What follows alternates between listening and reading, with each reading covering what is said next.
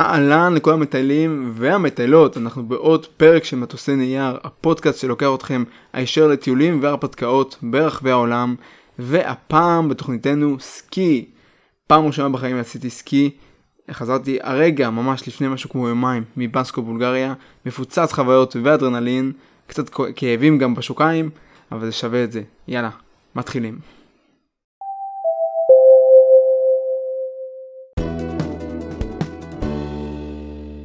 ונתחיל ב-שישים שניות על סקי.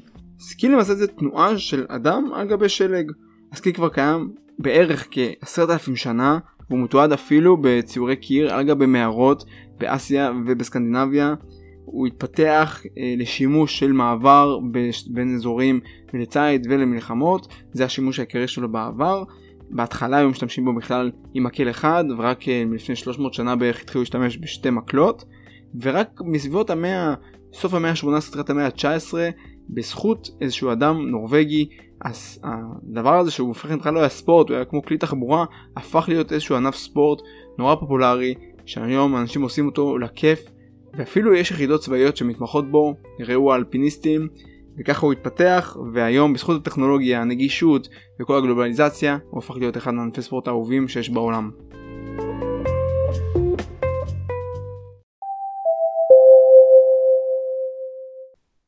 כמו שאמרתי בהתחלה, אני הולך לדבר בעיקר על חופשת סקי שעשיתי. חזרתי עכשיו מבנסקו, ממש לפני יומיים. חזרתי מבנסקו, בולגריה, יעד שהוא זול, יעד שהוא נגיש, יעד שהוא פשוט, יעד שהוא מפוצץ בישראלים, אבל, ויש אבל גדול, זה יעד שכן ממש מתאים למתחילים, ואפשר לי למעשה לחוות את החוויה הראשונה של סקי, בלי לקרוע את הכיס. וזו הייתה המטרה שלי, לראות, אולי אני אוהב את זה, אולי אני לא אוהב את זה, ואני חייב להגיד שזה באמת עלה לכל הציפיות, אמרתי זה גם בהתחלה. אני יודע שסקי זה משהו שהוא אה, כזה התחיל פעם בתור משהו נורא יוקרתי כזה גם, ויש לו איזשהו וייב כזה נורא יוקרתי ופרשש כזה. אבל כשאני שמעתי אנשים שעושים סקי, אז הייתי בטוח שזה עוד משהו שיש לו כזה עילה מאוד גדולה כזאת, וסתם, באמת שחשבתי שזה סתם. כי אמרתי, כמה זה כבר יכול להיות כיף, עכשיו לעשות כאילו מדרונות ולעשות ספורט כל היום ו... להיות בשלג בקור, כמה זה כבר יכול להיות כיף. אתה עושה אותה פעולה כל הזמן, אתה לא מטייל, אתה לא, לא רואה דברים, אתה כאילו נמצא באותו מקום כל הזמן. כל הטיולים שלי תמיד בחול.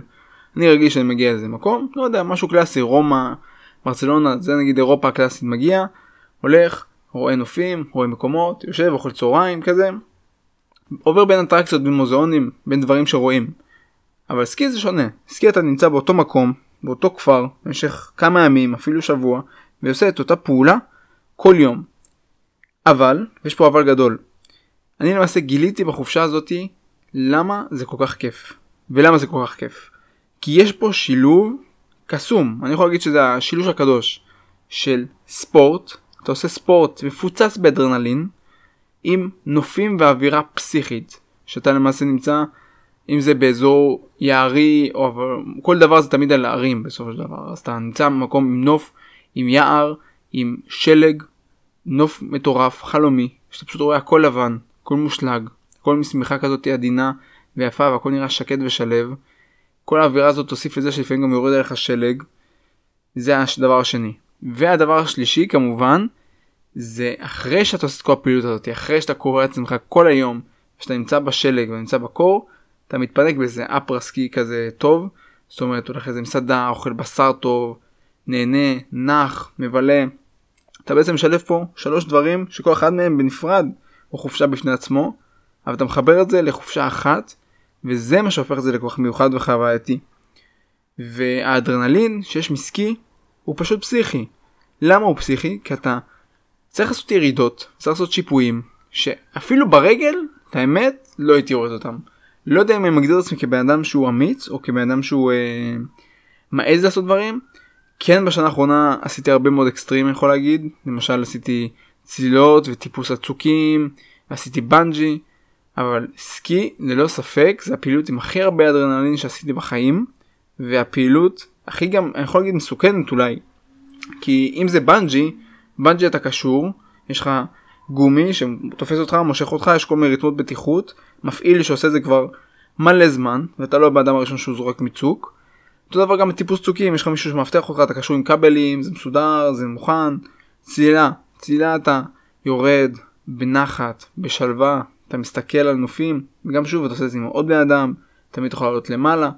כן, כל אחד מהדברים האלה בנפרד יש בו תאונות ויכול לקרות בו חס וחלילה דברים, אבל לעומת זאת, בסקי, הכל קורה מאוד מהר. אתה טס, אתה כאילו תופס מהירות, אתה טס, ואם אתה לא שולט בעצמך ואתה לא יודע לכוון את עצמך, אתה יכול להתרסק. ופה הנקודה החשובה, צריך ללמוד לעשות סקי. אי אפשר ככה לבוא ולקחת ציוד ולעשות. ניסינו אפילו לעלות על מגלשיים, כאילו בהתחלה, לפני שהגיע המדריך, וזה פשוט בלתי אפשרי. כי אתה פשוט נופל, אתה לא יודע איך לעמוד, לא יודע איך להתייצב, כלום. וזה מביא נקודה שצריך לקחת הדרכה. גם אם אתה רואה סרטונים ביוטיוב, דברים כאלה. צריך לקחת הדרכה, והדרכה בונה אותך. ברגע שאתה קצת לומד, אתה מתקדם לאט לאט, אבל זה הכיף, כי אתה בעצם מתפתח. זה לא ספורט שאתה כאילו מתחיל, ואתה כבר ישר ברמה הכי טובה, אתה גם לא ברמה ממש ממש גרועה. זה כן לוקח זמן, זה לוקח איזה יומיים בערך, אבל אתה קולט את העניינים, וברגע שאתה קולט את הטכניקה, אתה פשוט עף על זה. אז בקטע של חופשת סקי, יש שתי אופציות כמובן. יש את אלה שעושים סנואובורד, ויש כאלה שעושים סקי. מה ההבדל? ההבדל הוא הבורד, למעשה בסנואובורד אתה עושה על בורד שהוא כמו סקייטבורד, ממש כמו סקייטבורד, אתה יורד איתו ואתה עושה איתו שיפולים, דומה קצת לגלשן. לעומת זאת סקי, בסקי אתה מחובר עם שני מגלשיים לרגליים, אתה יורד איתם ועושה איתם את הדברים, ושתיהם טכניקות שונות לחלוטין. הצורה שאתה בולם, הצורה שאתה עובד, כן יש בזה עקרונות פיזיקליים דומים, אם אנחנו מדברים עכשיו על דברים כאלה, אבל הצורה שאתה עובד עם הגוף היא מאוד מאוד שונה. בסקי אתה הרבה מאוד עובד עם הרגליים, נשען קדימה, נשען אחורה, עושה שיווי משקל דברים כאלה, בולם עם הרגל הנגדית למדרון. לעומת זאת בבורד אתה עובד עם שתי רגליים מחוברות, שמקובעות לתוך הבורד, ועובד הרבה עם האגן ועם המבט שלך. אני התחלתי לעשות סקי, ובחרתי לעשות סקי, מהסיבה שאנחנו טסנו לחופשה מאוד קצרה. ובחופשה קצרה, בורד, ללמוד אותו, זה יחסית קשה, לוקח זמן, ובסיטי ארבעה ימים של סקי, לדעתי זה קצת יותר מדי קשה ויותר מדי מאתגר להכניס את זה עכשיו בחופשה, ורציתי באמת גם ליהנות ולראות באמת שאני נהנה מזה. זה סיבה אחת. סיבה שנייה, מבחינתי סקי זה הכי קלאסי, כאילו אתה יכול לעשות עם זה הרבה דברים, שני המקרים אתה יכול לעשות קפיצות, תרגילים, להגיע למהירות, לעשות מסלולים, זה אותם מסלולים, הכל אתה יכול לעשות באותה מידה, באותה צורה, אבל רציתי משהו שיכול להיכנס עליו יותר בקלות. ועוד איזה, עוד איזה אנקדוטה קלה, אני חסר קורדינציה בעליל, ממש. וזה אחד מהדברים שפחדתי מהם שתכנתי חופשת סקי. טסתי עם חבר טוב, ואמרתי לעצמי, אוקיי, אני די גרוע בהרבה מאוד סוגי ספורט, אני ממש אוהב ספורט, אני עושה המון ספורט, אבל אני די גרוע בהם, כי אני חסר קורדינציה. ועכשיו אני טס לחופשה, שכל המהות שלה זה עוד ספורט שדורש הרבה מאוד קורדינציה. ואני יכול להגיד שבהתחלה באמת היה קשה. כאילו היום הראשון היה מאוד מאוד קשה. התחלנו עם טכניקה של ילדים, באמת, טכניקה קוראים לזה פיצה, אתה עושה כאילו משולש כזה עם הרגליים, סוגר את המגלשיים כזה בצורת משולש, וכך אתה בעצם אמור להיט. ופשוט לא הצלחתי, כאילו הנעלי סקי מאוד לא נוחות, נוחצות לך על הרגליים, כואב לי בשוקיים, וגם ברוך השם, קיבלתי מאבא אחלה גנים של שוקיים, יש לי שוקיים כמו של שור, וזה לוחץ לך על השוק, ממש כואב, ולא הצלחתי לסגור את הרגליים, לא הצלחתי לעשות את המשולש הזה, לא הצלחתי לעשות את הפיצה הזאת. ואני רואה ילדים, כאילו בני שלוש טסים לי במדרונות מולי, ואנשים מבוגרים יותר עושים כאילו, ואני לא הצלחתי. והמדריך מנסה ואומר, כולה אתה סוגר את הרגליים, כאילו, לא, לא מצליח, לא מצליח. וזה תסכל, באמת שזה תסכל. אפילו שקעתי לעבור לבורד, כאילו שאלתי אותו גם מה, מה הפרוצדורה, מה זה אומר, אם הוא יכול גם להדריך בורד. ואז אמרתי לעצמי, טוב, שנייה, עשיתי עצמי איזושהי כאילו, פעילות פסיכולוגית כזאת בראש, אמרתי, טוב, עכשיו תנסה שנייה, אתה לא מצליח, זה מתסכל מאוד, אתה לא מצליח לעשות דברים, אתה לא מצליח לעמוד כמו שצריך, זה מאוד מאוד מתסכל, בוא תן לעצמך עכשיו את האחר צהריים, כי זה בשיעור אתה לא מתרגל הרבה, אתה כאילו בעיקר עובד על טכניקה ועם המורה, אתה לא מתרגל הרבה. אמרתי, בוא, בוא ניתן שנייה עכשיו את האחר צהריים הזה, תנסה, תנסה לראות איך אתה מתרגל את זה, עד שאתה מצליח, וגם הסתכלתי על אחרים איך הם עושים, ופשוט עליתי על המדרון למתחילים כמובן, נפלתי, התרסקתי, נפלתי, התרסקתי, ירדתי, נפלתי, התרסקתי, אבל לאט לאט קצת הצלחתי להבין יותר את הטכניקה, בטיפה, קיבלתי קצת יותר את הטכניקה, ואז יום למחרת המורה דווקא עשה פעולה חכמה, הוא אמר, טוב, אתם קצת מסתבכים עם הפיצה, בואו נעבור שנייה לשלב היותר מתקדם, כי במתקדם יותר אתם לא משתמשים הרבה בפיצה, אתם משתמשים בשיטה שקוראים לזה טרסטים, אתם בעצם חותכים את האר, תחשבו שיש לכם מדרון, אתם בעצם חותכים אותו בזיגזג, כמו שאתם יורדים ועולים ממכונית ערים וגבעות, אתם עולים את זה בזיגזג, אתם לא יודעים את זה בקו ישר, כדי לעשות שיפוע שהוא יותר קטן. כמו שאתה עושה זיגזג יותר ארוך, אתה בעצם יכול לבלום את עצמך יותר וככה להאט את עצמך יותר. וזה השיטה להאט, ככה אתה יורד מדרון, אתה פשוט חותך וחותך וחותך.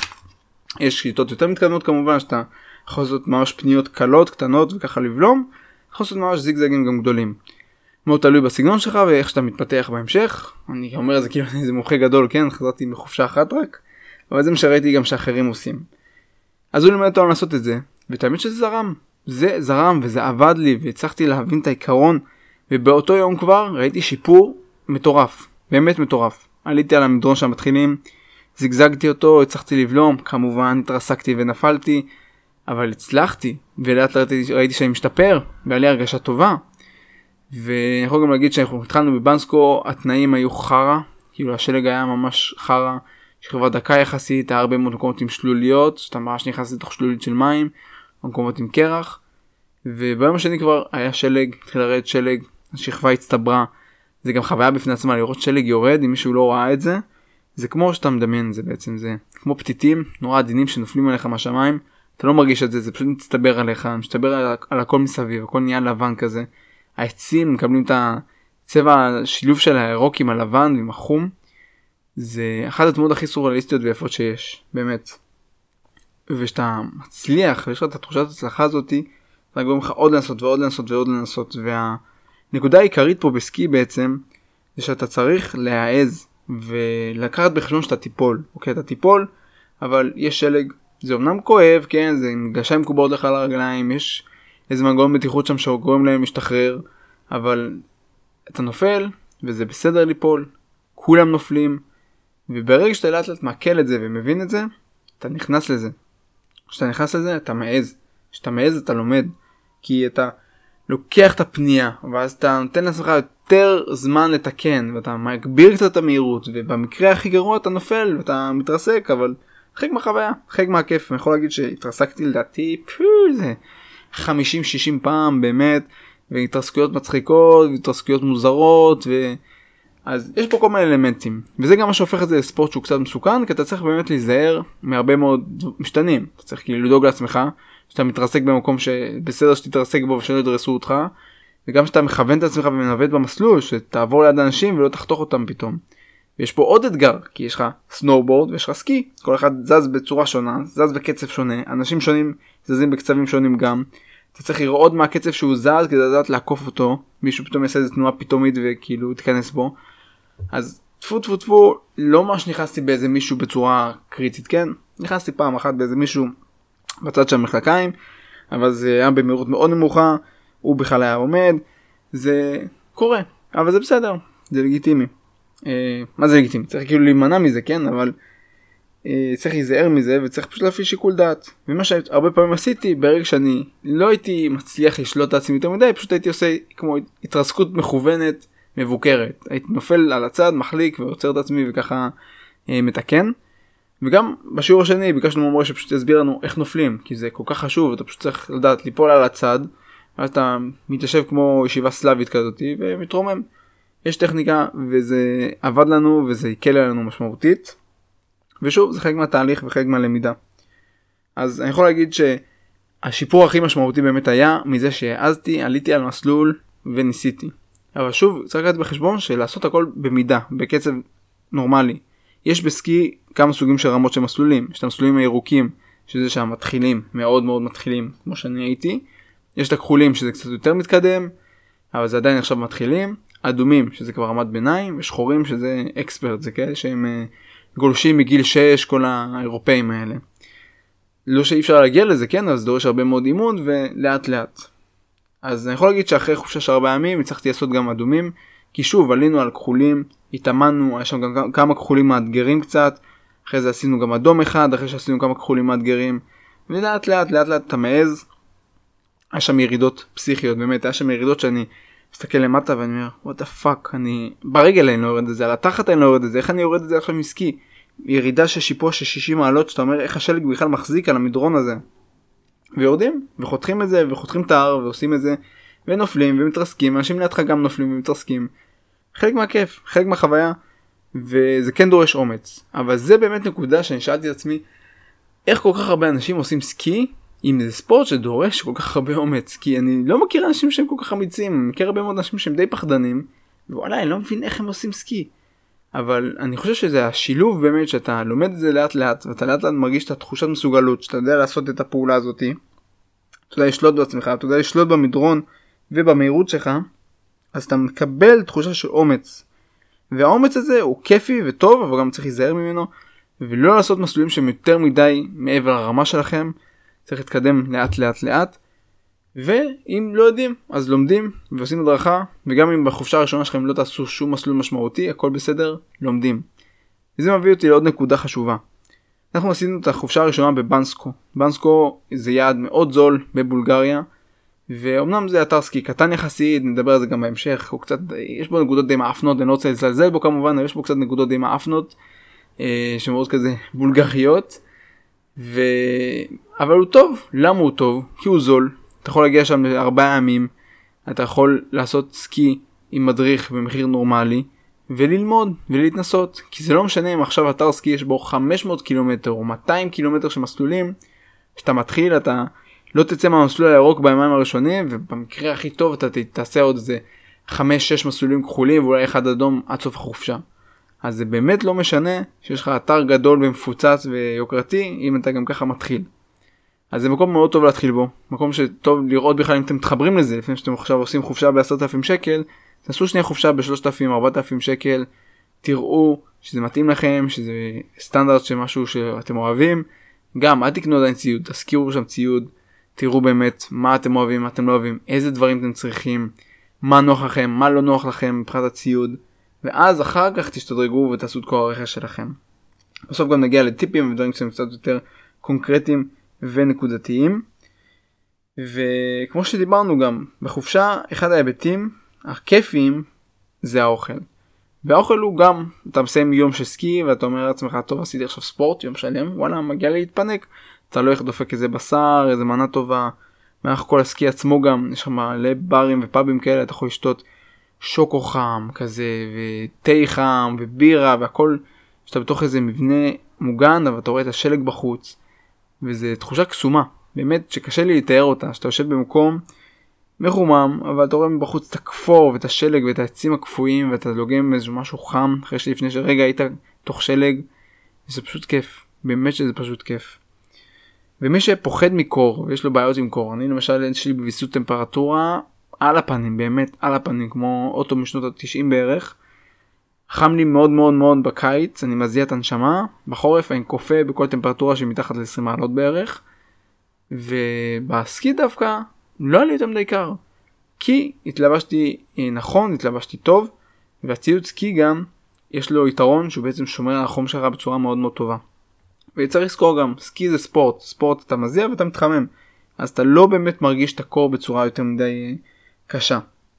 אז אם אנחנו נגיע שנייה ללבוש, נדבר על לבוש, שנייה קצת טיפים, הלבוש בסקי צריך להיות לבוש שמותאם ספציפית לסקי, לא עכשיו להביא פליזה מאמו שעשוי מכותנה ולהביא איזשהו בגד שבכלל לא רלוונטי לסקי ומעיל שהוא כזה לגשם בארץ ויוניקלו ודברים כאלה, לא, צריך להביא דברים שמותאמים לסקי, מהסיבה הפשוטה שבסקי אתה נחשך, נחשך, נחשף הרבה מאוד למים ולקור ולדברים שהם קיצוניים, שלבוש שאנחנו בארץ לובשים ביום יום בחורף לא מותאם אליהם.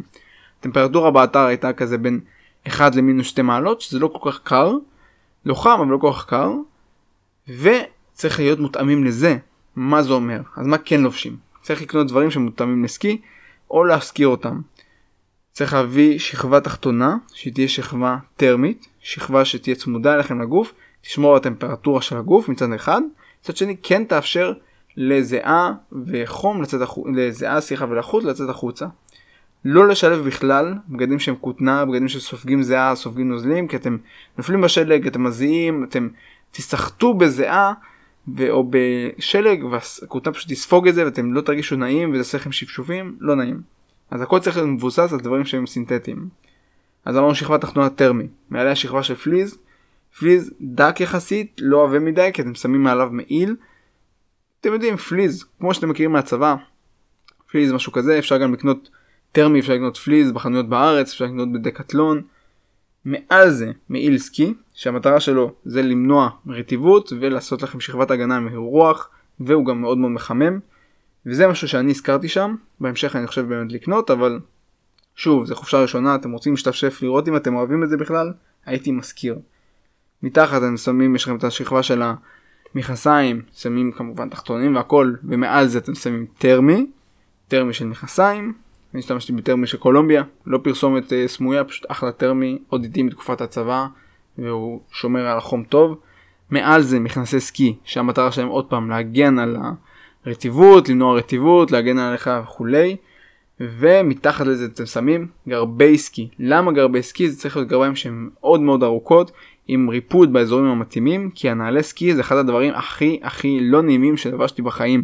זה כמו לשים כלוב לרגליים, שמקבל לכם זווית מסוימת של, ה... של הרגל, וזה הכי לא נוח בעולם. ואתם כן רוצים גרביים שיתאימו לזה, אחרת אתם תסבלו משפשפות ולא נעים. אז גרביים של סקי הם גם עבוד בדרך כלל, הם נועדו גם לשמור על החום שלכם, ואפשר לקנות אותם, זה קנייה חד פעמית כמובן, זה שמש אתכם לשנים. אז מה כן קונים? גרביים קונים, אה, כפפות, כפפות סקי, הייתי קונה, מבחינת שאר החום גוף כדי לשמור עליו טוב, שמתי בף. בף זה כמו שהוא חם צוואר שהוא קצת יותר גמיש, אפשר להרים אותו עד האוזניים או למתוח אותו כזה גם על הפנים ועל האזור של האף כדי להגן מפני הרוח, מאוד מאוד נוח. אפשר גם להשתמש בחם צוואר. בף בכללי גם משתמש בו בארץ לריצות ועושה איתו מלא דברים, שימושי לאללה, באמת ממליץ את הדברים האלה. דרך כלל בף, חם צוואר, דברים כאלה אפשר לקנות באלי אקספרס, אבל ציוד שהוא קצת יותר טוב, כמו למשל כפפות, או כמו למשל גרביים, כן הייתי קונה בחנויות שהן יותר טובות, ואם אתם רוצים משהו זול, אז שוב, דקטלון. אז זה מה שכן הייתי קונה. שאר הציוד כולל כסדה, ומשקפיים, ביחודות לסקי, גם אותם מזכירים. אפשר בהמשך לקנות משקפיים, אפשר בהמשך לקנות נעיל, אפשר לקנות מכסיים, כסדה, מקלות סקי. שאר הציוד סקי לא תמיד צריך לקנות, כי גם הוא תופס מלא נפח, ולהביא אותו עכשיו במטוס, לא תמיד נוח. אז זה משהו שאולי לא הייתי קונה, אבל שוב, תתחילו במשהו קטן, תראו שאתם אוהבים את זה בכלל, ואז לאט לאט תתקדמו. טרמי נגיד כן לקנות, פליז, אני מאמין שיש לכם, אם לא תקנו זה שימושי גם לטיולים בארץ. נקודה הבאה, זה לבחור כמובן אם אתם עושים סקי או סנובורד, בהתאם לזה גם יש את הביגוד המתאים לכל אחד מהם, שאם עושים סנובורד, צריך להדגיש שצריך מגנים, צריך מגן תחת, כי אתם נופלים המון על התחת, ובעצם כשאני עשיתי סקי אני ראיתי חמישים אחוז בערך מאנשי הסנובורד פשוט כל היום על התחת. באמת, ראיתי אותם על התחת בכל רגע נתון, כי הם נופלים, והם או שהם מתיישבים, או שהם ככה אה, עוצרים את עצמם מדי פעם שהם מתרסקים. אתה נופל המון על התחת, או שאתה נופל קדימה. אתה נופל קדימה, אתה צריך מגן שיגן לך על היד ועל המפרק, שעוד תעשה איזשהו נזק לכף היד. אז יש גם כפפות מיוחדות לזה. זה מבחינת הסנובורד. עוד נקודה סופר חשובה שלא הרבה חושבים עליה, לסקי צריך להביא תיק גב, כי אתם עושים ספורט, אתם צריכים לסחוב איתכם מים, ואתם רוצים לאכול בו, לנשלש איזה חטיף אנרגיה, איפה תשימו את זה? כאילו, יש כיסים, אבל זה לא מספיק מקום, אז ממליץ כן להביא איזשהו תיק קטן נוח, אפשר לקשור אותו בצורה נוחה, ועדיף גם אחד שעמיד למים, וזה לא חנוני ולא כלום, כולם עושים את זה. בנוסף, אני יכול להעיד על עצמי, שאני לא יודע אם להגיד קמצן, אבל די חסרן גדול, ובדרך כלל בטיולים, גם בקטע של להתנתק ולא להיות מחובר אונליין מלא, להתנתק קצת מהעבודה ומהשגרת חיים, אני לא, לא קונה את המיצים. למרות שיש את האיסים והכל שזה יחסית נוח. אבל עדיין, בסקי, שמתי לב לפער המשמעותי, שכן צריך סים. מהסיבה הפשוטה שאתה עושה מסלול עם חבר או עם קבוצת חברים, כל אחד מכם נתקע בשלב שונה במסלול, מישהו אמור לחכות למישהו, מישהו אמור למצוא מישהו, מאוד מאוד קשה לעשות זה בלי סים ובלי תקשורת, אז דווקא כן אני ממליץ לעשות סים בטיולי סקי. ועכשיו נגיע לשאלה גדולה שהרבה אנשים שואלים את עצמם. בסקי אתה יכול לעשות חבילה, יש חברות, לא נעשה עכשיו פרסומת סמויה, יש סקי דיל, פינגווין, לא יודע, כל האופירטוס, שמטוס, כל הדברים האלה. אתה יכול לעשות חופשה שהם בונים לך הכל, שזה כולל את הסקי פס. סקי פס זה בעצם הכרטיס, אתה נכנס איתו לאתרים ועולה איתו לגונדולה, לכבלים סליחה, זה כולל גם העברות, זה כולל טיסות, זה כולל לפעמים גם ציוד סקי, זה כולל גם ליווי באתר, לפעמים זה גם כולל הדרכה, בעצם חבילה שדואג לך מ- להכל מקצה לקצה. זה נוח מאוד, והמחירים בדרך כלל הם סבבה, כי הם בעצם קונים חבילות גדולות ומצליחים להשיג מחירים טובים, אבל אפשר גם לעשות את הדברים בצורה עצמאית. היתרון בצורה עצמאית, אתה יכול להתאים את זה למה שאתה רוצה. אתה יכול לקחת מלון שהוא יותר זול, טיסה שיותר נוחה לך בשעות ויותר זולה, אתה יכול להשכיר ציוד במקום שהוא יותר זול, אתה יכול להשכיר רק חלק מהציוד, אתה יכול לקחת רק כמות מצומצמת של שיעורים, זה מאפשר לך קצת יותר גמישות. אני בניתי עצמאית. למה בניתי עצמאית? כי פשוט מבחינת הש... הימי חופש בעבודה והשיקולים כאלה ואחרים, הייתי צריך לקחת טיסות מסוימות, וזה מה שהתאפשר לי וזה מה שהתאים לי, בגלל זה בניתי את זה עצמאית. אבל כן, אם אני משווה את זה לחבילות אחרות בתאריכים דומים, לא שעשיתי פה זה חיסכון משמעותי ענקי, חסכתי אולי שלוש מאות שקל בערך, ארבע מאות חמש מאות אם אני כאילו קופץ ממש. לא חיסכון ענק, וזה כן קצת יותר כאב ראש. אז אם זה חופשה הראשונה שלכם ואתם לא רוצים את הכאב ראש הזה, לכו שיהיה לכם מישהו שיבנה לכם את זה מנקודה לנקודה, עדיף. אם אתם כן אוהבים את ההתעסקות, כמוני אני נהנה רק מלשבת ולקרוא ולהתעסק עם זה, עסקו את זה על עצמכם כפרויקט ותעשו את זה. זה שתי הנקודות האלה, שני ההבדלים האלה. ועוד משהו שחשוב לציין גם, שאתם לוקחים מלון, חלק מהחופשת סקי גם זה להתפנק. כי כל היום אתם נמצאים בשלג, בקור, עושים פעילות גופנית שהיא באמת מתישה, ואתם חוזרים אחרי זה למלון, אתם רוצים להתפנק. במזל אנחנו סגרנו מלון שהיה בו ספה, וזה אחד הדברים הכי כיפים שיש. אתה חוזר מפורק, שאתה הולך, נכנס לאיזשהו סאונה, סאונה רטובה, סאונה יבשה, סאונה אה, עם שמנים ארומטיים, וככה נותן השרירים לך להירגע ולהירפא. עוד נקודה חשובה גם לציין, זה, כמו שהבנתם זה ספורט, אז צריך להגיע לא ספורט העל, אבל עם רמה מסוימת של אה, יכולת אה, פיזית, כן? כאילו לא עכשיו עם איזה מגבלות יותר מדי קשות, כי זה כן דורש מכם להיות פעיל, והייתי לפני כן גם עושה קצת תרגילים בבית של חיזוק של שריר רגליים וגמישות וגב תחתון. הייתי מתחיל מזה קצת כמה זמן לפני כן כדי לחזק שיהיה לכם בסיס, כי אתם עובדים הרבה מאוד עם שרירי ליבה, אם זה הבטן התחתונה ובעצם השרירים נתקל לי המילה, כי לא השרירים הבטניים יענו, כי צריך שרירים הבטניים, כל הפיזיותרפים יסלחו לי, בחר לי המילה שרירי בטן, אז השרירים הפנימיים, שרירי הגב התחתון ושרירי הרגליים, אז אתם צריכים קצת לאמן אותם לפני כן. אז כשאתם בוחרים את המלון, גם כמו דיברנו על זה קודם, קחו קצת משהו מפנק יותר, עם ספה, משהו שהוא כיפי, ואם אתם יודעים שיש לכם בעיות רפואיות כאלה ואחרות, תביאו מראש גם את הדברים שאתם צריכים. אני הבאתי משחה לשרירי, לשרירים, כמו בנגי כזה, שכזה אפשר לשים אותה על השרירים, כאן נפתה אז בהודו, זה מאפשר לך כזה לטפל בעצמך, מה שנקרא, כי אחרי היום הראשון אתה די מפורק. ומשהו שקיים בסקי באמת זה אפרסקי. אפרסקי זה שאחרי הסקי שאתה עושה, אתה הולך למסיבות, אוכל, וזו נקודה שעד עכשיו לא כל כך הצלחתי להבין, כי אנחנו ירדנו כל פעם מהסקי פשוט מפורקים, מפורקים, אתה משמונה עד ארבע עושה סקי, אתה מפורק, ואנחנו יורדים ורואים אנשים חוגגים, שותים, נהנים, אנחנו רק רוצים ללכת לנוח. אז קחו את זה בחשבון, יש שם אופציה למסיבות, לברים, לאוכל טוב ושתייה, וזה חלק מההוויה וחלק מהכיף. אנחנו באופן אישי גם רצינו קצת יותר לנוח וליהנות מהשקט שאחרי הפעילות, אבל זה גם חלק מהחוויה בסקי, זה גם חלק מהכיף, שלפרוק, אתה פורק אנרגיה באדרנלין, אחר כך אתה הולך ושותה משהו, ונהנה מהחורף ומהסיבות ומההוויה הזאת.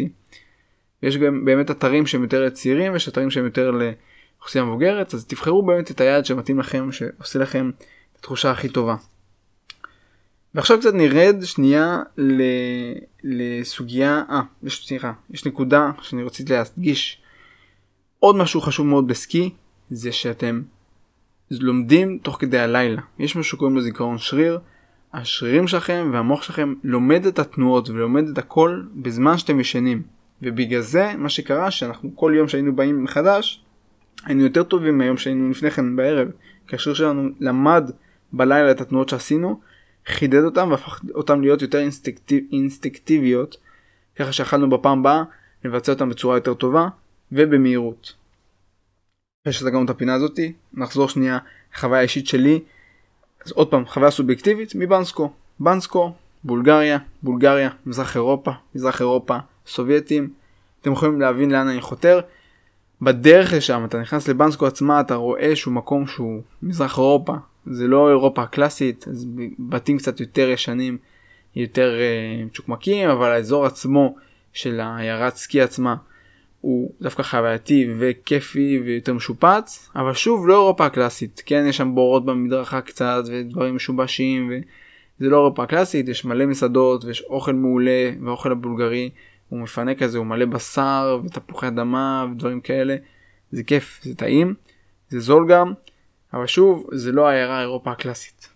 וגם בהתנהלות, דרך אגב, לא רוצה אחריך, אבל אני אתן לכם כמה סיפורים קצרים מחוויה שם ואתם תבינו. דבר ראשון, כל ההתנהלות שם, בגלל שזה עיירה שנמצאת בגובה של תשע מאות והאתר עצמו בסביבות אלף שמונה מאות, יש גונדולה, זה בעצם מעלית, רכבל שלוקח אתכם מהכפר אל הפסגה שם, אלא בעצם האתר סקי, לא הפסגה, אלא האתר סקי עצמו. עלייה שרק היא לעצמה לוקחת חצי שעה, והבעיה הנוספת שזה צוואר בקבוק, שגורם לכך שיש הרבה מאוד תורים. בגלל זה צריך להגיע מאוד מוקדם בבוקר, אבל זה גם גורם לכך שבחזור משדרות שעה שלוש וחצי גם יש תורים מאוד מאוד גדולים, וזה לא שאין לשם כביש, יש לשם כביש ואפשר לעשות עוד כל מיני פתרונות כמו שטלים או דברים כאלה שמצמצמים את העומס, אבל שוב, כאילו זה עוד נקודה שצריך לקחת בחשבון, שיש עומס לפעמים, ודווקא לבוא בשיא העונה שזה ינואר לא כל כך כדאי, כי גם השלג בדרך כלל פחות טוב, עדיף לבוא סוף פברואר, תחילת מרץ, זה דווקא תקופה שיש הרבה מאוד שלג שנצטבר כל החורף, השמיים יותר שמשיים ואין לכם עכשיו שלג שהוריד עליכם, וכמובן נהנים מפחות תיירים, פחות עומס, פחות עומס במסלולים, זה חלק מהחוויה וזה גם דווקא כיף, שאין לך עומס מטורף עליך. אז מבחינתי, בנסקו עצמה גם העיר, דיברתי על זה, הייתה כמו אלת, כאילו יש לך אותם מסעדות כאלה שמשכפלות אחת הצנייה, וכל נורא מוכוון תיירות ומוכוון תיירים, ופונים אליך בעברית ומדברים אליך אה, ברחוב כל הזמן, ואתה מרגיש כמו כאילו שצדים אותך, אבל שוב, זה חלק מהחוויה. אין מה לעשות, חווים את זה גם בתאילנד, ובהרבה מאוד מקומות בעולם שמתוירים, זה פשוט חלק מתעשיית התיירות. אז ניתן כמה דוגמאות מה שדיברנו. שעליתי שם על איזשהו מסוע, יש מין מסוע כזה שאתה עולה עליו, והוא אמור להביא אותך קצת לפסגה קטנה כזאת למתחילים, הוא כל פעם היה נתקע ונעצר, או שהוא יוצא אותו בכוונה מפעיל, או שכל פעם הוא היה נתקע, ואז גם כמה פעמים ראיתי אותו פשוט מעיף בעיטה, כזה למנוע שם, ואז המסוע היה חוזר לפעול. היה עוד איזה מסוע כזה שאתה תופס ידית, והוא אמור לעלות אותך למעלה, כל פעם שהוא היה... כאילו עוצר, היית כזה עוצר בבום כזה, כי כאילו אתה בעצם, יש לך את התאוצה של עצמך ואתה כזה עוצר, וכל פעם ראיתי אותו כזה עוצר ונתקע, עוצר ונתקע, לא הבנתי למה. ואז אני מסתכל לצידה, אני רואה שהמפעיל שלו, יש לו מין שלט, שהוא חובר בכבל, ואתה לוחץ כזה ירוק להפעיל, אדום לעצור, ואתה צריך כל הזמן שהלחצן יהיה דלוק, כדי שהמסוע יזוז. והמפעיל הזה, ברגע שהוא שנייה לא מורכז, נגיד מקבל שיחת טלפון, נכנס לו דעת וואטסאפ, הוא לא שם לב, ומשחרר את האצבע, והמסוע נתקע, עד שהוא מחזיר אותו עוד פעם לעבוד. אז פתאום מישהו בא פונה אליו, תק המסוע נתקע, הוא הולך מחפש סיגריה, תק המסוע נתקע. דברים כאלה שבהתנהלות קצת מוזרים. בכללי, כל התעלות הכבלים האלה וכל השילובים המוזרים האלה שיש שם, יש שם כל הרבה סוגים כאלה שונים של הכבלים, שאתה יושב, תופס, מחזיק, עומד, מסיע, מסוע, כאילו מלא סוגים, כל פעם להבין מחדש איזה, איך עולים על הדבר הזה, זה לעצמו חוויה, ואני יכול להגיד שהחבר שטס איתי כל פעם היה נופל איך שצריך לרדת, לא משנה איזה רכבל זה, הוא פשוט היה נופל. אבל זה גם כיף, כי יש רכבלים שעולים לגובה גבוה, אתה יושב לכיסא, כאילו מחובר ומאובטח יחסית, ואתה מגיע לגובה שהוא יחסית גבוה, וזה פשוט כיף לראות את הנוף, ליהנות מהשקט, לראות את היער מתחתיך שהוא כולו מושלג. אז גם יש בזה חוויה שהיא כיפית. וגם דיברתי על זה שזה הכל עמוס, אז אחד מהאתגרים זה כמובן לחמוק מאנשים במסלול, שאפשר גם להסתכל על זה כצורה של משחק, כל פעם לזגזג ולעבור בין האנשים, וככה בעצם אה, להסתכל על זה בצורה שהיא יותר חיובית. ואני חושב שזהו, למעשה סקי מבחינתי, אני יכול להגיד שאני עכשיו רק מחכה לטיול הבא, כי ירדתי כל פעם עם תחושת אדרנלית פסיכית, אתה כאילו מרגיש שאתה וואו, אתה יורד במהירויות מטורפות, אתה מרגיש שאתה שולט ועובר ולומד כל הזמן ומתפתח. אתה רואה תוך כדי נופים, אתה ממש רואה נופים, אתה כאילו מטייל ביער ורואה נופים, וכל פעם, כל מסלול בעצם שונה, עם אתגרים שונים, חלקם עם שיפוע כזה ואחר ושמאלה וימינה, ואתה צריך לעבור מקום כזה ומקום אחר, וזה מה שגורם לכל המגוון הזה. עכשיו חזרנו לארץ, ואני מת כבר, מת לטוס עוד פעם, כנראה שנה זה כבר לא יהיה, קצת בעיות תקציב וימי חופש, אבל לא נורא, נעשה את זה שנה הבאה, ואני רק מחכה לשנה הבאה, באמת, אני רק מחכה שעכשיו אני יכול עוד פעם לטוס ולעשות את הסקי בגלל האדרנלין, התחושה המטורפת שזה מעניק, כל הכיף וההוויה שיש מסביב, ומשהו שאני עכשיו מסתכל עליו ואומר, וואלה, זה כיף, זה שמצאתי תחביב חדש, וזה לא שזה מקובל איזשהו מקום אחד בעולם. זה לא כמו נגיד לטייל ברומא, שיש רומא אחת. אני יכול לעשות סקי בכל מדינה כמעט באירופה, באתרים שהם שונים, עם אוכל שונה, אווירה שונה, כמובן מחירים שונים, תנאים שונים, מסלולים שונים, נופים שונים. זה לא שכל סקי עכשיו יהיה אותו דבר. אני יכול לעבור בין אתרים וליהנות פשוט מדברים שונים כל פעם מחדש, ככה לעשות, אני לא יודע, כמה שאני רק רוצה. אז באמת זה פתח לי דלת חדשה של אפשרויות. ברגע שהתחלתי ולמדתי את השיטה, ואני יודע שיש לי את היכולת, אני חושב יכול לטוס לכל אתר סקי שהוא, להזכיר את המחליקיים, להביא את הציוד שאני עכשיו מתכנן לקנות, שזה כאילו משקפיים ומעיל ומכנס, ופשוט לעשות סקי וליהנות מהחוויה הזאת. והמסר שלי פה היום באמת זה שוואלה זה מפחיד, אבל זה אפשרי. וגם אנשים כמוני בלי קורדינציה בעליל, מסוגלים, ואני ראיתי גם מבוגרים שעושים את זה, וצעירים שעושים את זה. אפרופו צעירים, הילדים הם פשוט פסיכופטים, באמת הם פסיכופטים. אתה רואה ילדים פשוט טסים במדרון, כי אין להם אלוהים, והם לא פוחדים. אני זוכר שעשיתי מסלול אדום, ואני כאילו נזהר, יורד בהדרגה, והיה איזה ילד שפשוט טס וכזה צועק, אה, כאילו, אתה רואה אותו פשוט טס באיזה חמישים קמ"ש למטה, וההורים שלו לא אכפת, כי הוא יגיע, הוא יעצור איכשהו, יתגלגל קצת בשלג, ובסדר, הוא יתמודד עם זה. אז שוב, צריך לדעת להתמודד עם הפחד הזה, אבל יש תחושה מטורפת של סיפוק, ברגע שאתה נהנה מזה וחווה את זה, ורק ממליץ לכם באמת לעשות את זה, ולעשות טובה על עצמכם, ולנסות לפתוח על עצמכם את האופציה הזאת, כי זה לא משהו שעושים כל יום, וברגע שאתם מנסים, מתמכרים. כי אני זוכר שרק טסתי, חבר אמר לי, תתכונן להתאהב, תתכונן להתמכר. הייתי סקפטי, ועכשיו אני מבין לחלוטין מה הוא התכוון ועל מה הוא דיבר. אז זהו, זה היה הפרק שלנו עד כאן היום, מקווה שנהנתם. אם אתם אוהבים אותנו, מוזמנים לשתף, לעשות לייקים, לעקוב באינסטגרם, אנחנו פפרס פלנס פודקאסט, גם בפייסבוק, תפיצו בין חברים, שתפו, אוהב אתכם, יאללה, תראה בפרקים הבאים, ביי בינתיים.